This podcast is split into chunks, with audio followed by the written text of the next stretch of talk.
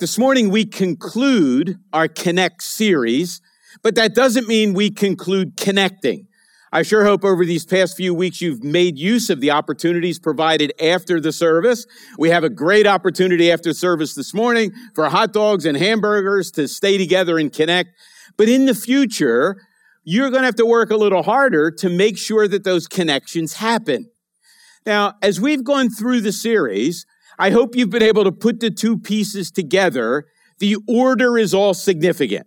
So before we actually get to looking at some one and others, let's take a couple of minutes to just put the series together to make sure you don't miss the big point. In baptism, we've said it a few times already today, baptism is an outward expression of an internal reality, right? The one another's that we use with one another, loving one another, caring for one another, praying for one another, they're results outward expressions of the inner reality where God has done those very things for us. Another way that we've uh, talked about that is the paradigm. Remember in Isaiah 6, we looked at Isaiah encountering God. At the end, he goes for God. He becomes a preacher. What was the paradigm?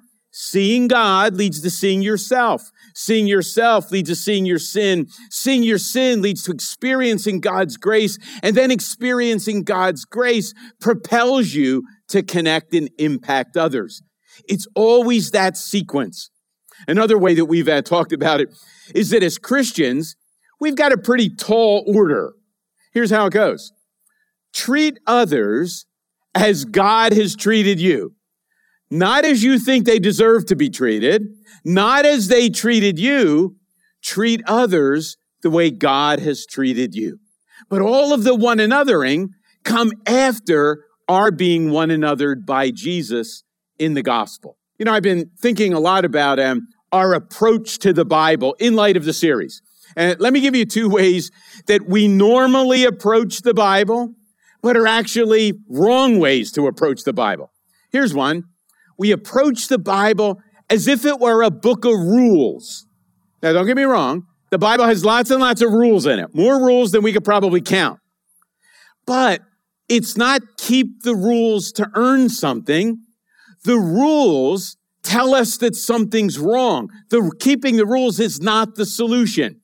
Think of it this way. If you drive your car and don't do any preventative maintenance, uh, eventually some lights come on the dashboard, right? We even call those lights idiot lights, right? You're being an idiot by not taking care when the light comes on.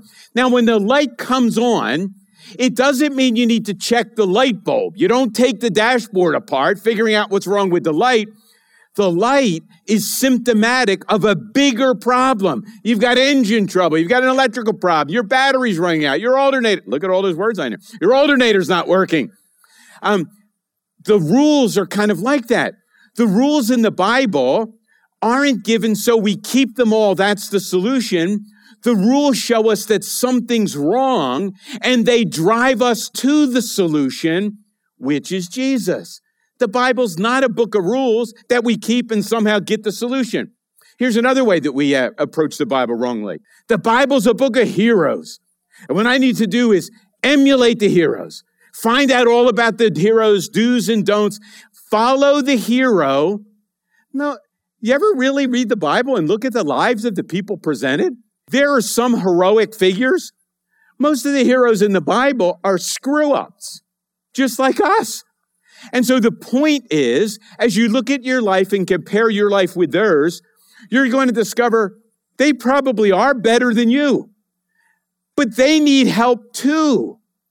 The hero should drive us to the ultimate hero, the Bible's not primarily a book of rules that you learn, you keep, and somehow you get something. The Bible's not primarily a book of heroes where you learn about the heroes and emulate them. Both the rules and the heroes point us to the solution we sang this morning about the ultimate hero, Jesus pursuing us to bring the solution. That's how it works.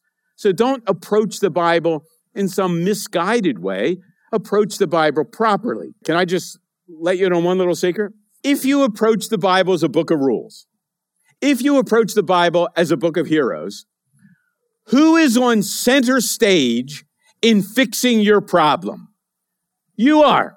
You have to learn the rules, and now I need to keep the rules. I need to learn about the heroes, and I need to now follow the heroes.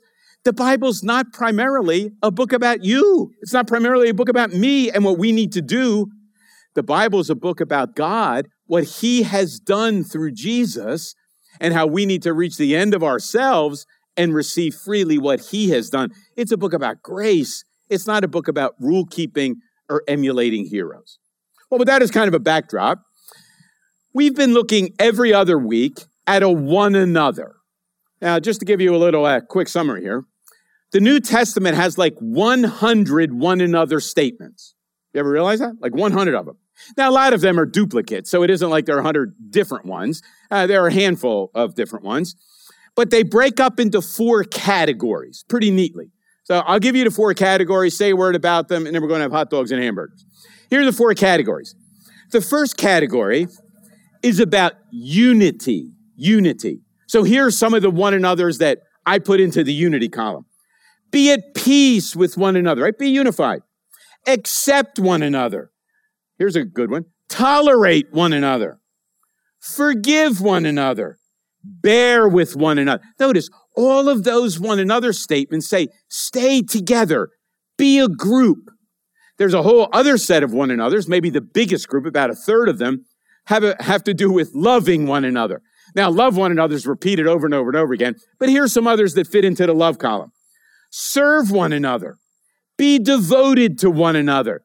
That's in that love category. If you love someone, you serve them. You put their needs and interests ahead of your own. You're serving. You're not just tolerating. You're with them. You're seeking to bring out the best in them. And then there's another category, a big category, and that's humility. Be humble with one another. Here's your favorite one, right? So here's some one another's in the humble column. Wash one another's feet. Be subject to one another. Regard one another as more important than yourselves. Clothe yourself with humility toward one another. See, all those humility ones fit. Then we have the fourth category that's all miscellaneous. So here are some of the miscellaneous ones. Kiss one another. Now, that does not mean wet, sloppy kisses. That was kind of the greeting back then, right? Kind of kiss each other on the cheek, the way they still do in some European countries. It's like, yeah, kiss one another, pray for one another, don't deprive one another, stimulate one another to love and good deeds. So you got that miscellaneous category. All right. Now, if we take those three humility, love, and unity we actually see our paradigm in practice, right? Because Jesus has done those things for us. And it's because he has loved us, reconciled us to God, since he has humbled us and come himself in humility, we now can then go and continue what he started. So, how about the unity piece? Do you realize you could take the big story of the Bible and look at it under the heading of unity? Kind of starts like this In creation, everything's unified, right? Adam, Eve, God, they're all kind of together. So you got the Trinity and human beings. They're enjoying each other's company. They're unified. Does it stay that way long? No, like two chapters. And all of a sudden in chapter three, disunity comes, division comes, separation comes, alienation comes. The rest of the Bible is God seeking to reconcile, restore, reunify what was divided. In fact, um, we can use the word member to figure that out. God created us to be members of his family, members of his community. But sin has dismembered us. I know that's a grotesque picture, right? Arms cut off, heads cut off. Um, but we are dismembered by sin. And what's the mission of Jesus? To remember us. The message of the Bible is unity. Now, can I uh, let you in on a little secret? We live in a world, our culture right now, is divided, alienated, separated, polarized, at each other's throats. If we've experienced the unity and the reconciliation with God through Jesus, on that backdrop, on that canvas of disunity and division, we can live out a message of attraction and a message that the world can't figure out how to accept it and certainly can't live it without the gospel.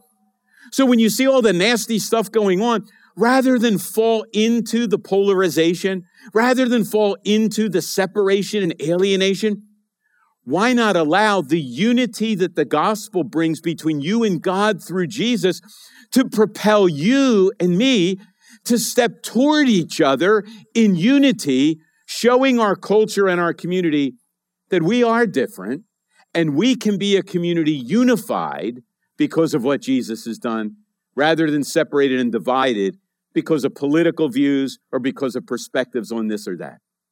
How about the second issue, love? The second one another. Isn't the Bible a giant love story, right? Um, I, as I'm reading through the scripture, um, I just finished reading Song of Solomon. That's kind of interesting, right? Uh, you don't want to read that in church. But in reading it, it's kind of interesting how uh, Song of Solomon's about two lovers, right? But just like every other relationship, the love goes in cycles. They're passionately present with each other. They're experiencing the wonders of connection. But then there's alienation. Something comes in that divides. Then they're separate. But they, as lovers, they pursue the other person until they're reunited again. In fact, I'd say to you, every great love story you know follows the same basic storyline, right? It begins with presence and passion something comes into the relation that kind of drives them apart. They're ticked off at each other, something, now they're apart. But someone, the lover, takes it upon himself or herself to go on a quest to win back the other. That's the message of the Bible. The whole story of the Bible is God loving us through Jesus. Unity and love, two big themes of the Bible. Our one another's aren't just little boxes we check. They're the themes of the gospel and the themes that God has delivered to us in Jesus. How about the last one, humility? How does that fit? Well, here's how it fits. We looked at Jacob, we looked at Isaiah in the series. And did you notice in both of those experiences, connection with God was absolutely dependent on them coming with nothing. Isaiah couldn't bring his eloquent prayers. He couldn't bring his great sermons. He couldn't bring his morality. Jacob at that point had nothing. He had no resources. He had no possessions. He was alienated from his family. He has nothing. They come with nothing. That's the place we have to come. God comes to us in humility. Jesus doesn't come with great pomp and circumstances. He doesn't king, come as a king to a throne. He comes as a servant in humility to a cross. We come in humility. God comes in humility. We meet in humility. You know, of the three, unity, love, and humility, look, I don't know where you stand on those. Humility is the hardest one for me. And here's why I have the answers. Just ask me the question. I have the processes that if we would enact will solve the problem. I know what needs to happen. I can figure out where we are, where we need to be, and I can transfer over the delta by coming up with solutions. I know the answers. As long as we know the answers, we can define the problem. Now, you're never going to come. You come with nothing. No plans, no morality, earn nothing. We come with nothing, recognizing that God gave up everything to meet us in humility. The Bible's a message of unity, division, and reconciliation. The Bible's a message of love, God pursuing us when we're not pursuing Him. The Bible's a message of humility, coming to the end of ourselves and not trusting our resources, but trusting God's resource to come and meet us.